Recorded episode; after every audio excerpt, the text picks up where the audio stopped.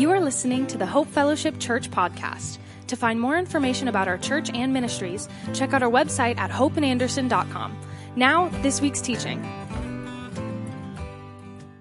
Good morning, Hope family. My name is Nicole Davidson, and I've been attending Hope for four years now.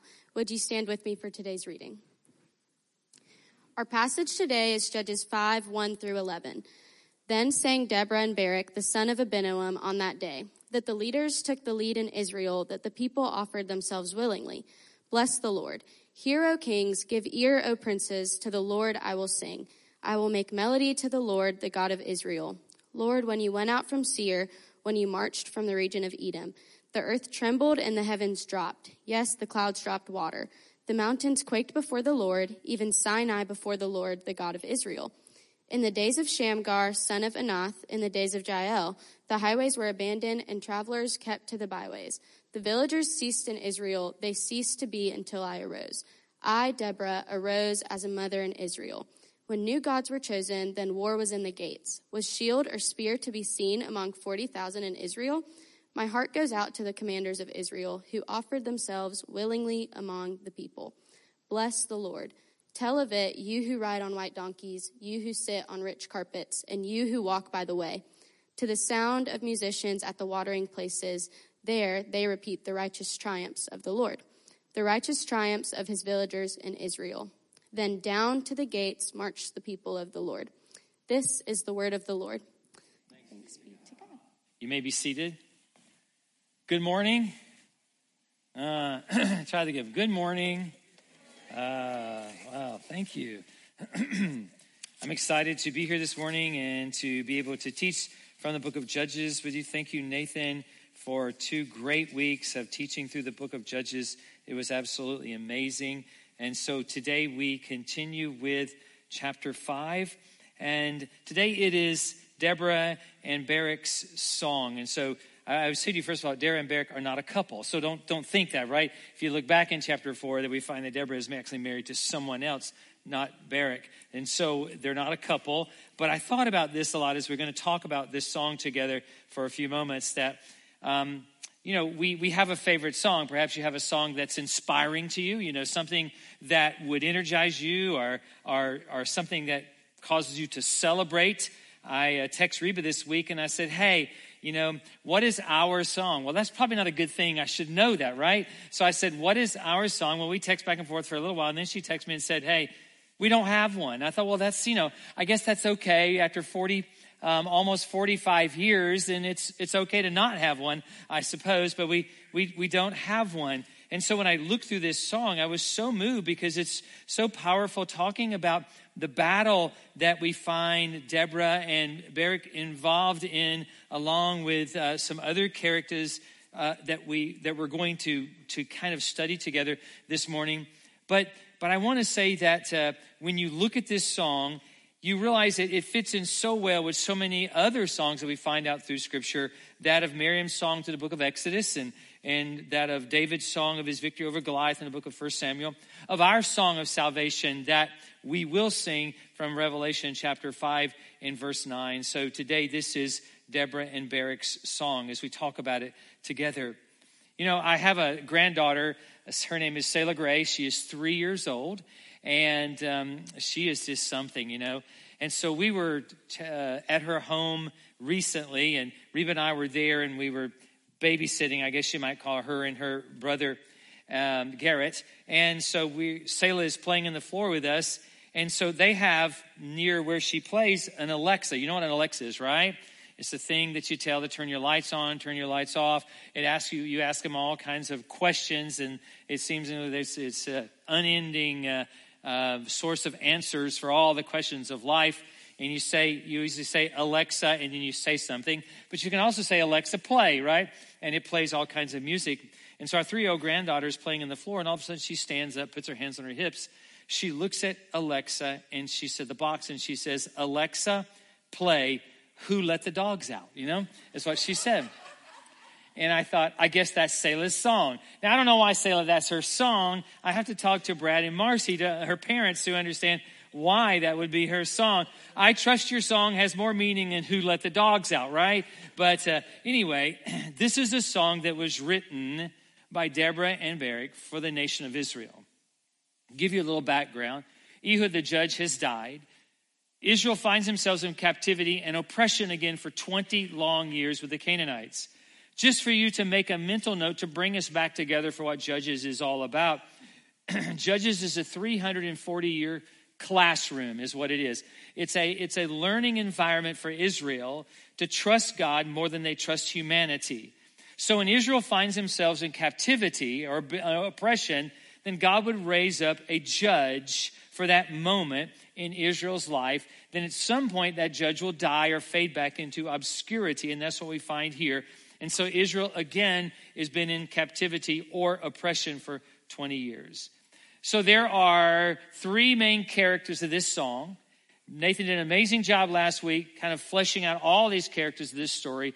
I want to talk about these three so you'll have an understanding of the song this morning. First, there is Deborah. She is a prophetess. She is a poetess as well as she has written these words for you and I.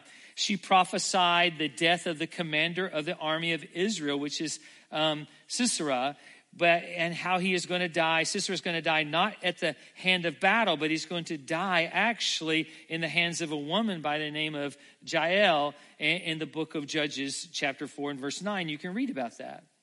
She is the leader of Israel, a powerful leader. God has called her as he's called other judges. We know that from Judges chapter 2 and verse 16. So he raises them up. What we see through her life is a sovereign work of God for sure, and, and, how God raises her up. She submits herself as the deliverer, the unlikely hero of Israel. Then there is Barak.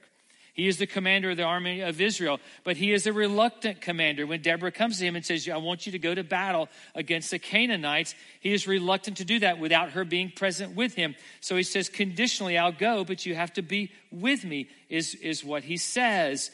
And, and so we realize that he is a great person of faith, though even though he is reluctant. I think that's great that the Bible puts in that human element for you and I, isn't it?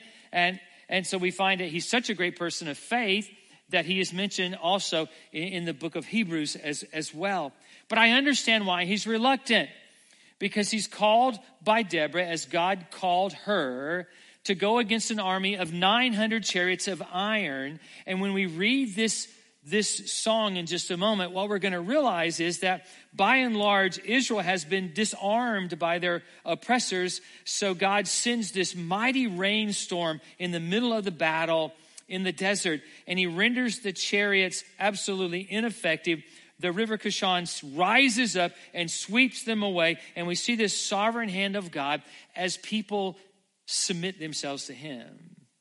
Then there's Jael, the wife of Heber, the, the Kenite. And, and, I, and I, when I read this, what I realized is that Jael, she's not an Israelite, but we see how God powerfully uses her in this story as well. That the, real, the realization is that Jael and, and Heber, they are like modern day preppers. They leave the community, they go out into the middle of the desert with their motorhome, right? And they camp out to try to get away from everyone but through God's sovereign work, God has placed them in the exact place they need to be because in, a, in some time that this place where they are is going to be this great battlefield between Canaan and Israel. And so God is working all along. And so when God sends this great rain in the middle of the desert, that Sisera's chariot, who is the commander of that of the Canaanite army, becomes stuck in mud. He runs from the battle.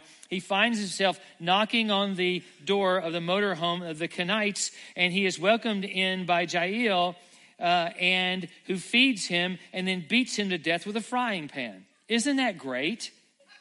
I love the Old Testament, don't you? It is really great. It is. I'm not saying that should be your way of reaching out to people. I'm not saying that at all. But I'm saying this is exactly what happens. So when I read this, what I realize it, it's something that we should take note of. In fact, David in Psalm 83 and 9, this is what he says.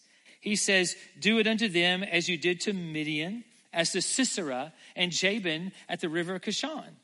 So it's something that even David mentions in the book of Psalms. So what we're meant, we're meant to connect the dots. We're meant to put all this together, all these characters, all this context to discover this hidden treasure in all of this that there's a common thread that's woven through all of these chapters, chapter four and chapter five, and especially this powerful song that we see the sovereign hand of God at work in the lives of people who will completely submit themselves to Him. That is a point that you have to really get before we move on. That you see that the sovereign hand of God, and I believe it's in your notes this morning, that the sovereign hand of God, we see that working in the lives of these people, the sovereign hand of God at work in the lives of people who will completely submit themselves to Him. Not perfect.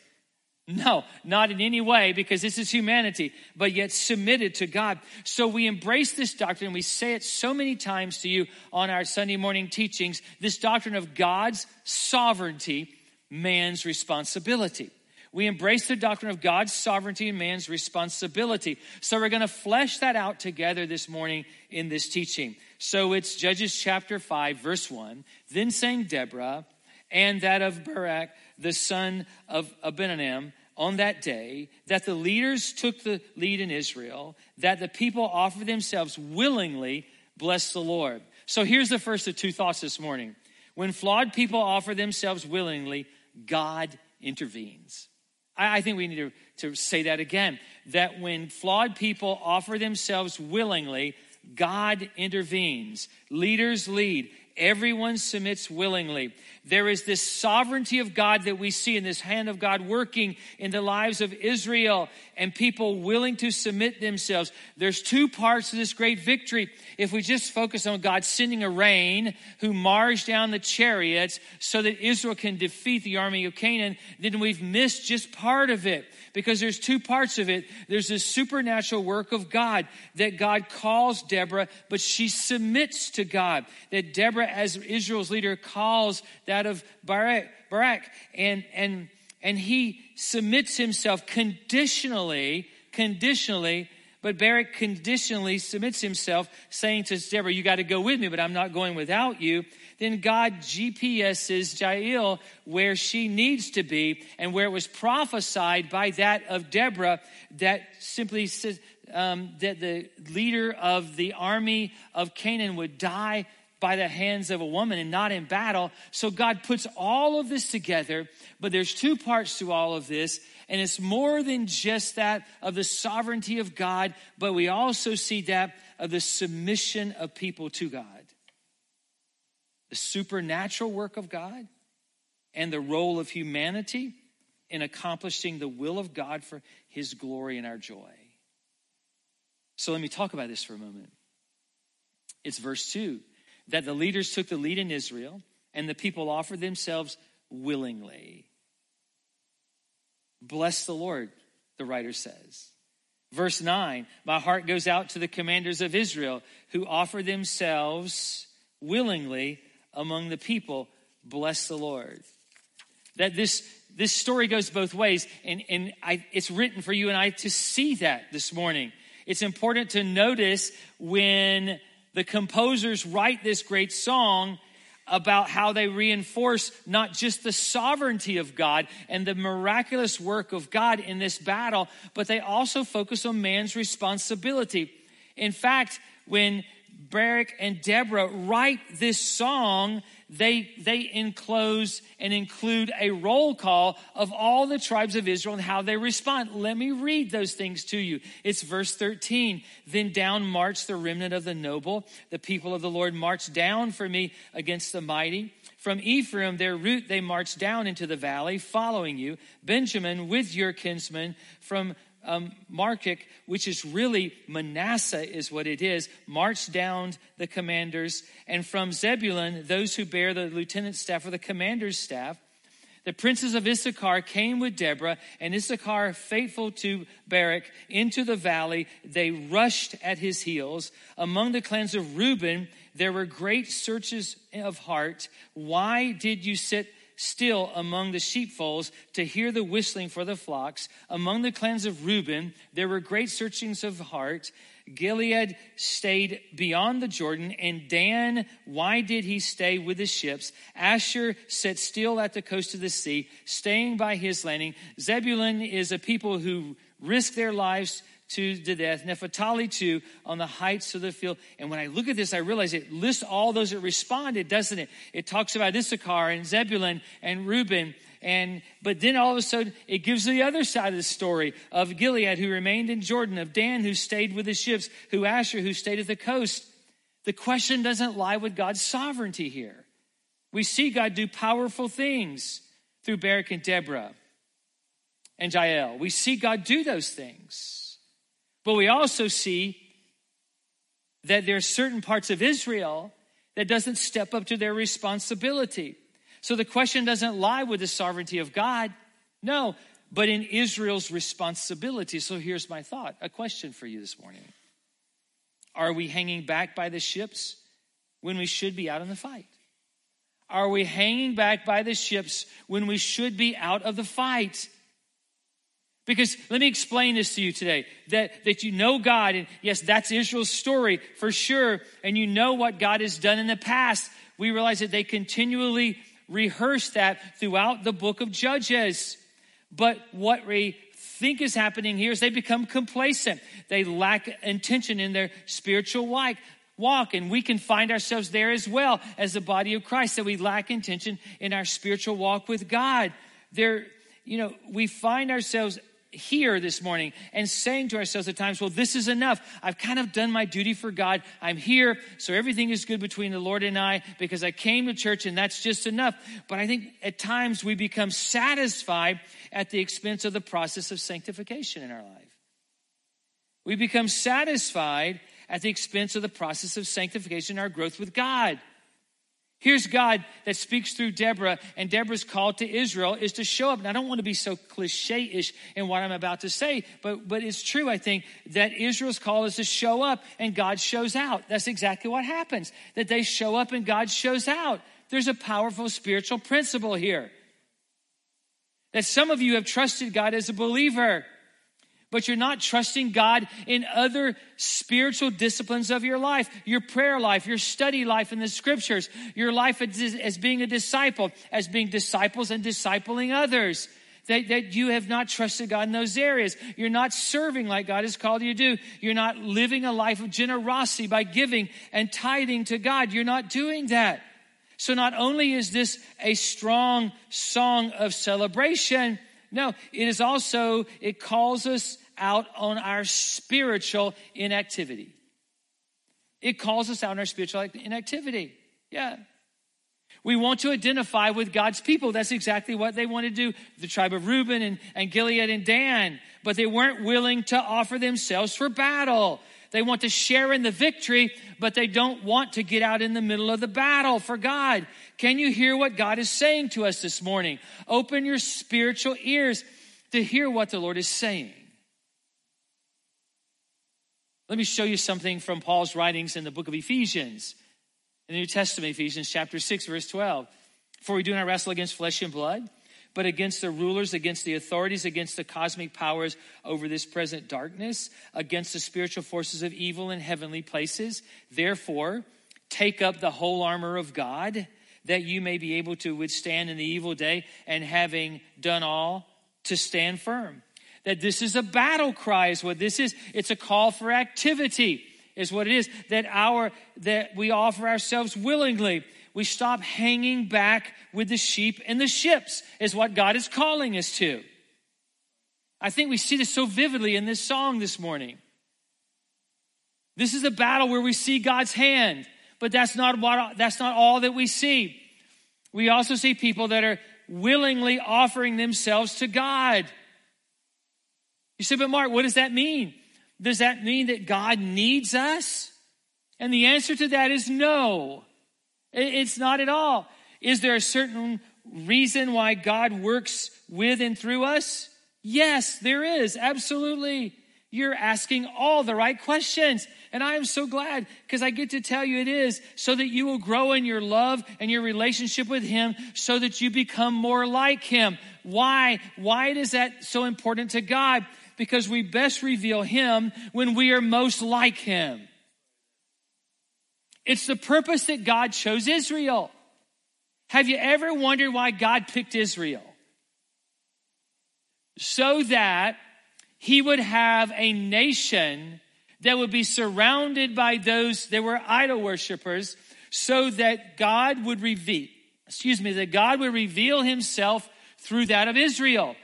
That's exactly why he chose Israel.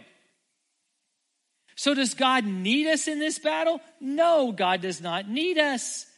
But God did choose to work through us. Why? So that He can make us more like Him, because we best reveal Him when we are most like him. So our greatest sin many times is not what we do. It's not that at all.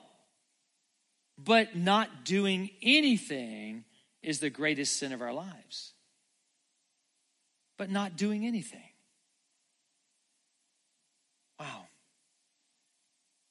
Man, I, I, I just, I had to lay that over my own life this week.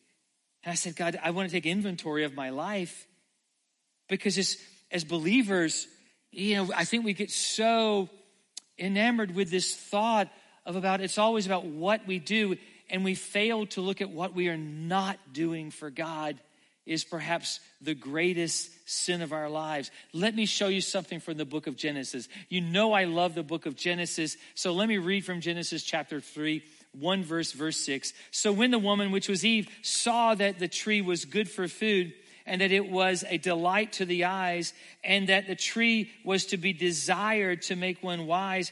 She took of its fruit and ate. But look at the re- next words. And she also gave some to her husband who was with her. She gave some to her husband who was with her, and he ate. And, and I thought about this. Adam was with her. It wasn't like he was somewhere else and she ate the fruit and then come found him and said, Come here, you got to see what I found, and you got to taste this as well. He is with her. What is Adam's greatest sin other than that of the sin of rebellion?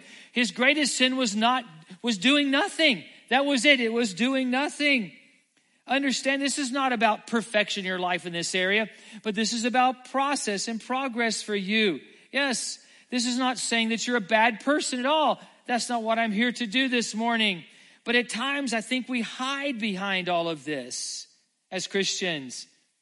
You say, man, I'm not out just straight up sinning, and whatever that means, you can fill in the blank with that, right? That I'm I'm being I'm being faithful to my spouse, and I'm, I'm working and providing. I'm attending church, and I give at times, and I'm not out just having this random sex with anybody that that that I find in life and I'm not attending rated R movies, right? You know, I'm not doing that. So, so, you know, what, what is it? What's going on?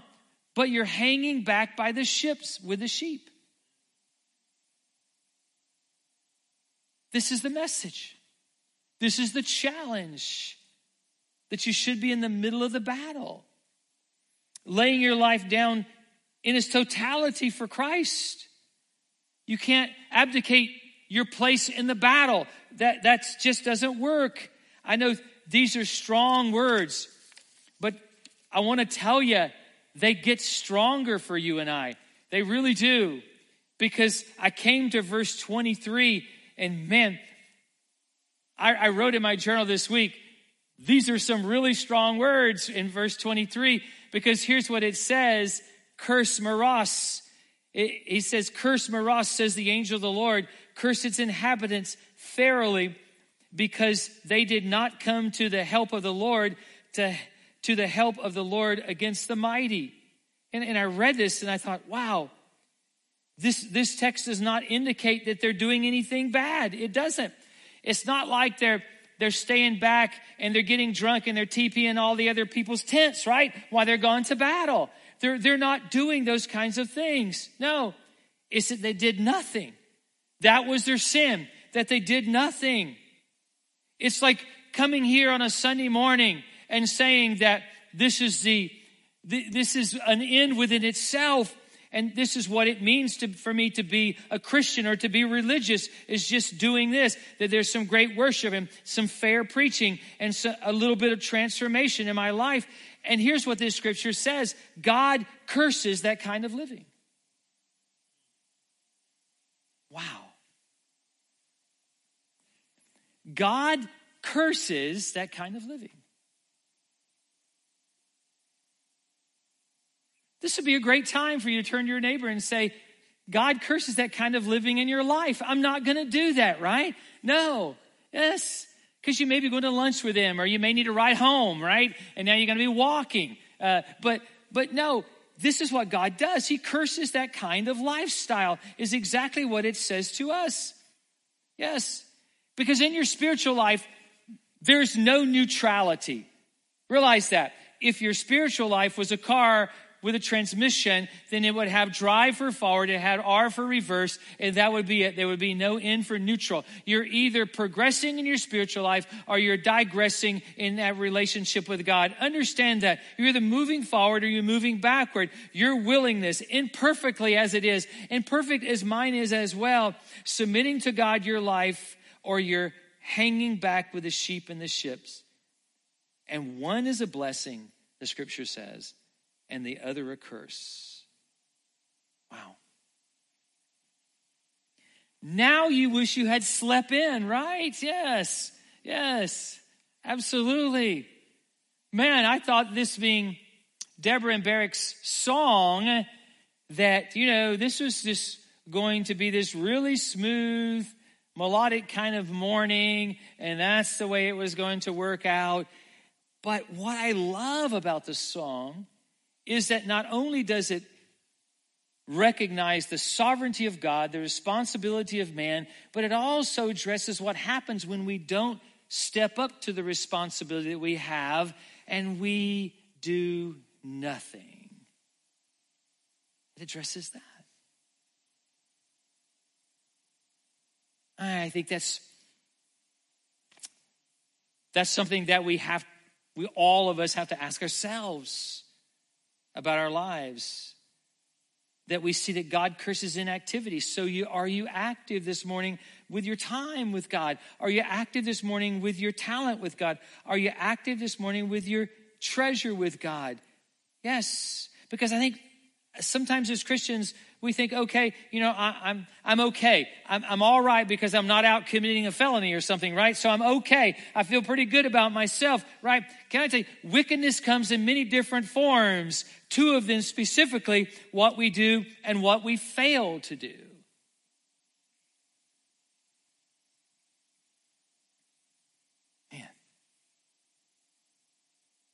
Mark, could you say something nice for a moment? Yeah, I will. Let me give you some words from Jesus for a moment, right? Matthew chapter 4, verse 19. And he said to them, to his disciples, Follow me, and I will make you fishers of men.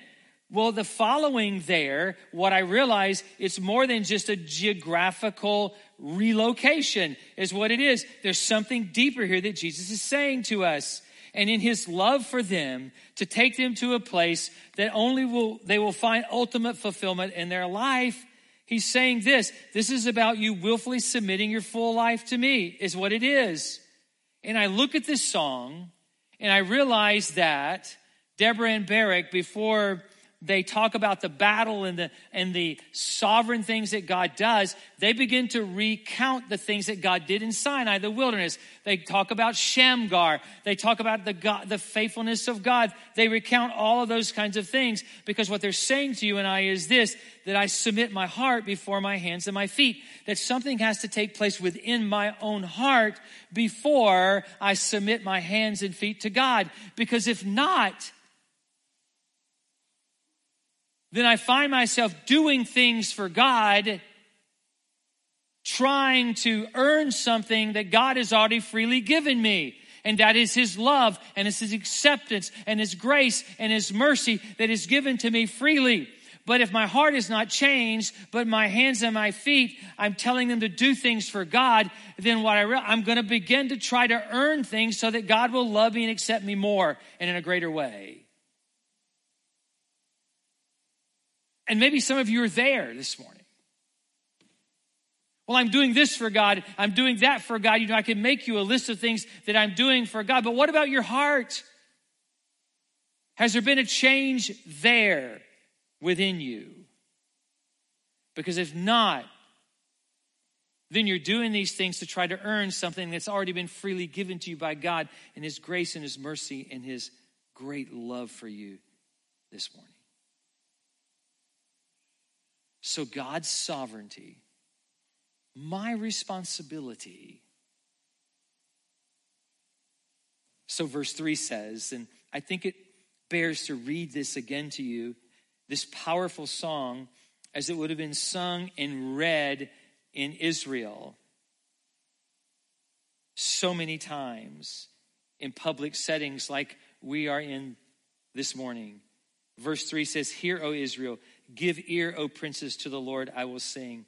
I will make melody to the Lord, the God of Israel. Lord, when you went out of Seir, when you marched from the region of Edom, the earth trembled and the heavens dropped. Yes, the clouds dropped water. The mountains quaked before the Lord from even Sinai before the Lord, the God of Israel. In the days of Shamgar, the son of Anath, in the days of Jael, the highways were abandoned, the travelers kept to the byways, and the villagers ceased in Israel. He's talking about the total digression of the social structure of Egypt under the oppressors. They ceased to be until I arose. I, Deborah, arose as a mother in Israel. When you gods were chosen, then war was in the gates. Look at these words. Was shield or spear to be seen among 40,000 in Israel?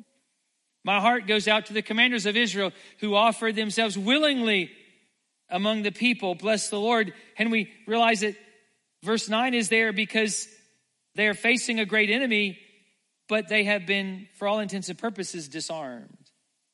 Tell of it, you who ride on white donkeys, those of great influence, who you who sit on rich carpets and you who walk by the way to the sound of musicians at the watering place. There they repeat the righteous triumphs of the Lord, the righteous triumphs of his villagers in Israel. Then down to the gates march the people of Israel. Last thought this morning. We willingly offer ourselves to God based on His faithfulness and not our own. That's so freeing, isn't it? Because if we just left that first part for you, you would say, Mark, you know, I can't do this. This is not possible for me. And this is absolutely true. That's a, that's a true statement. But it's so freeing to know that this is not just something that I'm called to do of my own will or my own grit. It's not that at all. That's through His great grace and faithfulness.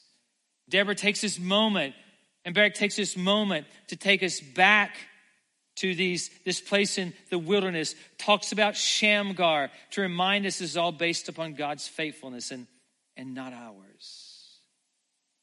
That God brings down the most powerful oppressors with the weakest things when they are placed within God's hands. So God calls Deborah. He uses Barak, the reluctant leader.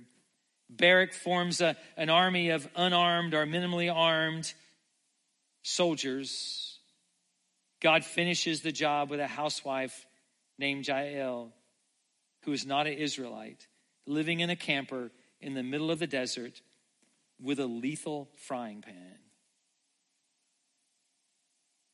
And the result of all of that is 40 years of rest for Israel from their oppressor. if anything that you take from this morning to embrace this doctrinal truth of God's sovereignty, man's responsibility, that you have and I have a responsibility, but that responsibility is not fueled just by my own grit and my own human power, but it is fueled by the understanding of God's unmerited faithfulness to us.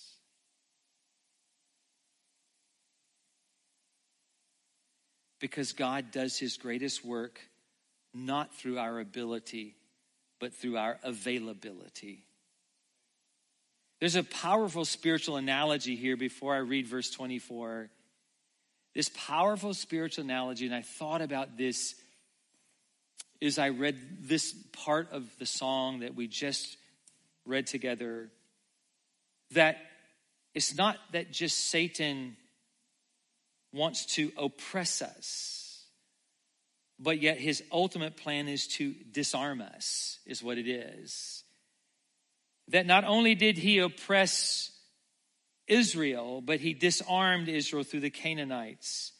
He disarms us by you and I forgetting Ephesians chapter 6 about taking up the full armor of God, that we lay down our availability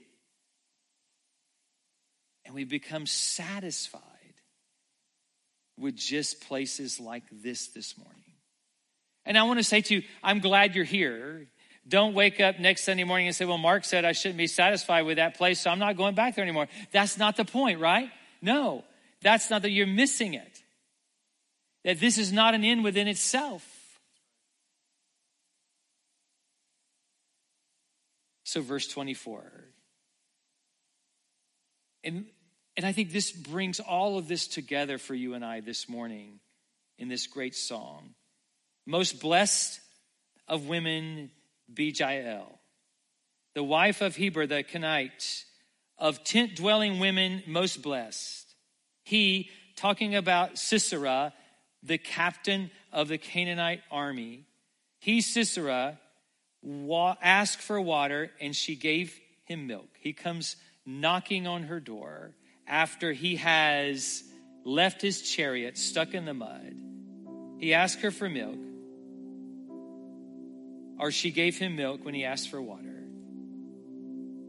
She brought him curds in a noble's bowl. So I thought, what are curds? They're, it's cottage cheese. If the, if the tent peg didn't kill him, the cottage cheese sure would, that's for sure. Especially if he was lactose intolerant, right? Yes. He's going to be in trouble. She served him curdled milk. Mmm, wonderful. I just can't wait to go home and get some myself, right? Yes. Then she sent her hand to the tent peg and her right hand to the workman's mallet. I love this. She just didn't stab him with it. She drove it in with a hammer, is what she did, right?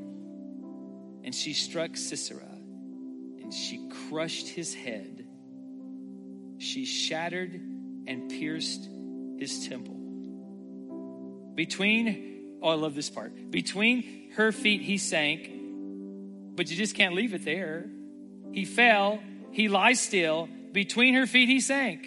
He fell. Where he sank, there he fell. Don't you love it? Isn't that great? I just love it. There's a point to be made there for sure. And then he's dead. Yeah. Mm-hmm. Let me talk about that for just a moment because it is important. Most blessed of women be Jael. Nathan touched on this last week. It reminds us of Mary, the mother of Christ, and if you read any commentator, they will draw that analogy as well. But there are some stark differences here. But when I thought about this, the angel of the Lord comes to Mary and says, Blessed are you among women. A virgin who is called to give birth to a, a son, and that son being the Savior of the world, but she's a virgin and she has no ability to accomplish this. All she has is availability. So Mary prays this prayer that Perhaps we know the words to it. Be it unto me according to your word. Be it unto me according to your word. Paraphrasing it, this is what it says to you and I today God, I'll do what you say, and I'll trust you for the results. God, I'll do what you say, and God, I'll trust you for the results. That's what he's saying.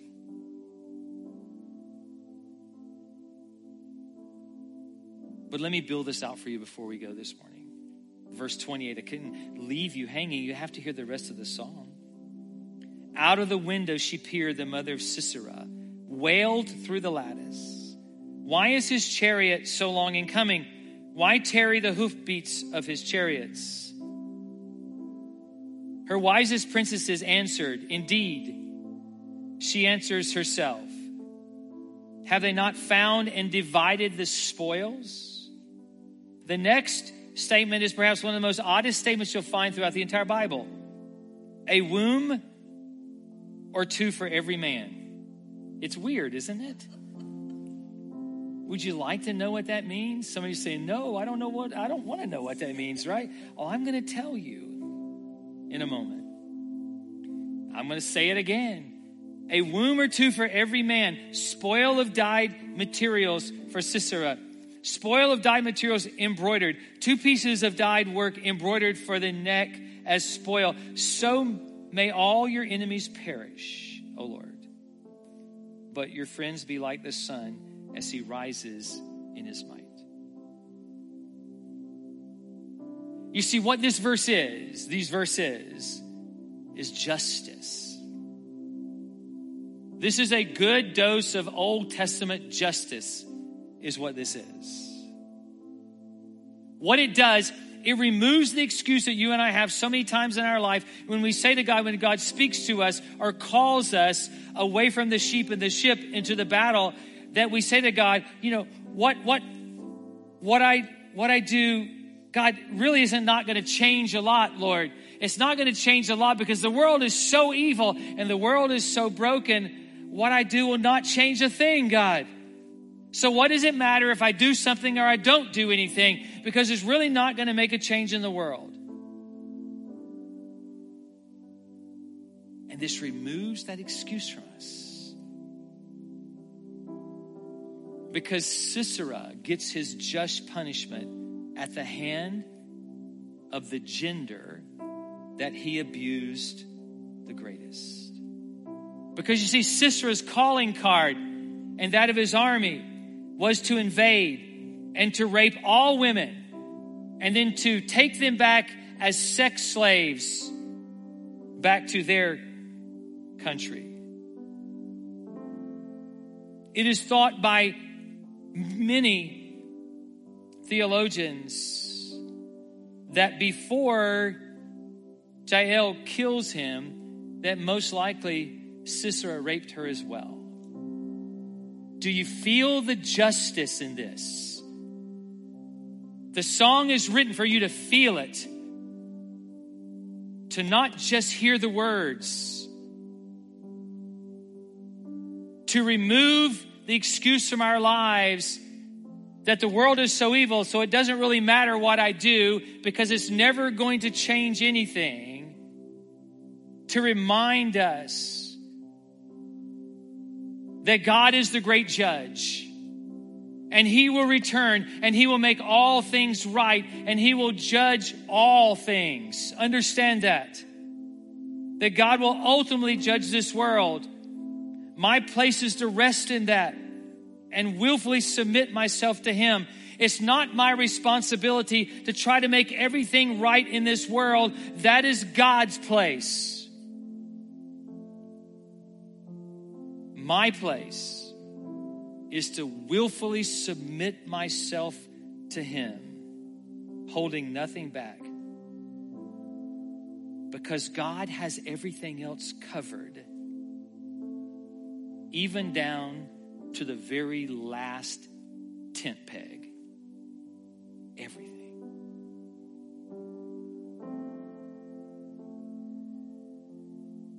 These are tough words they speak to our heart this morning. Because how many times have we made that excuse to God? When God calls us, we say, God, it's really not going to make any difference what I do. So I'm just going to stay back here with the sheep and the ships. And I'm just going to wait until you return. reality. It's not my place to try to fix everything because God has that under control.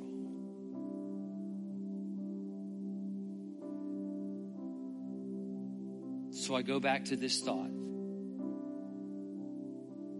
This statement that we make to God God, I'll do what you say, and I'll trust you for the results.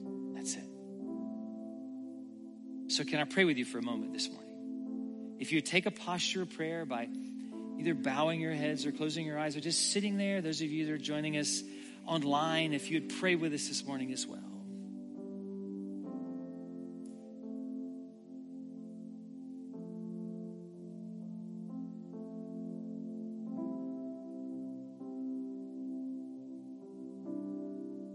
So, Father, we, we desire to hear your voice,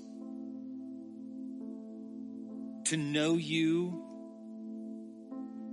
in a way that we have never known you before, to a greater height, a deeper place, a more weighty relationship.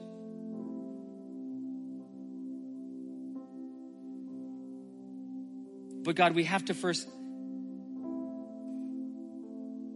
answer the question of our life that are we back with the ships and the sheep? Or, God, are we stepping in the middle of the battle? Are we trusting in ourselves and our own ability to do things for you? Or are we leaning into a heart transformation where we trust you, God, and your goodness for our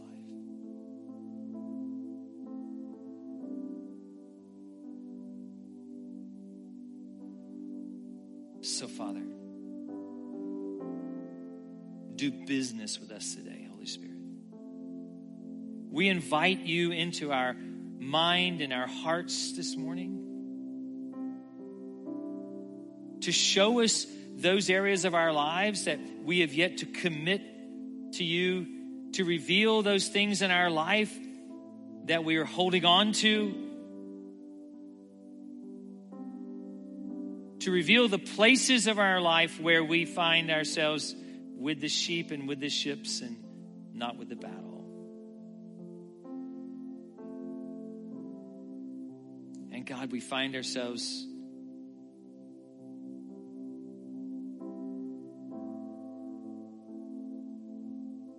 struggling with fulfillment, struggling with joy in our life. And what we realize is that there is really no joy or fulfillment in this life that lasts. Hanging with the sheep and the ships. So, God, challenge us to say, God, I hear what you're saying to me. And God, I may not have the ability, but Lord, I am available. I am available, Father. And I will trust you for the results.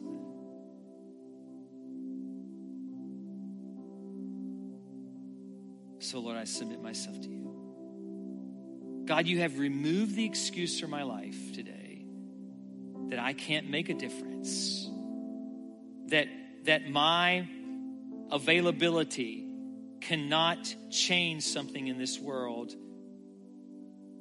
you've removed that excuse Because my place is not to fix everything, because you will do that. But my place is to submit willfully to you. So, Lord, speak to us today. Thank you, Father. Thank you for that, Lord. Thank you for your presence and your power in our life this morning.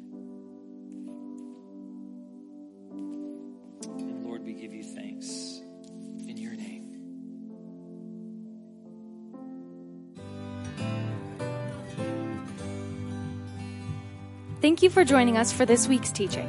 We hope you have a great week.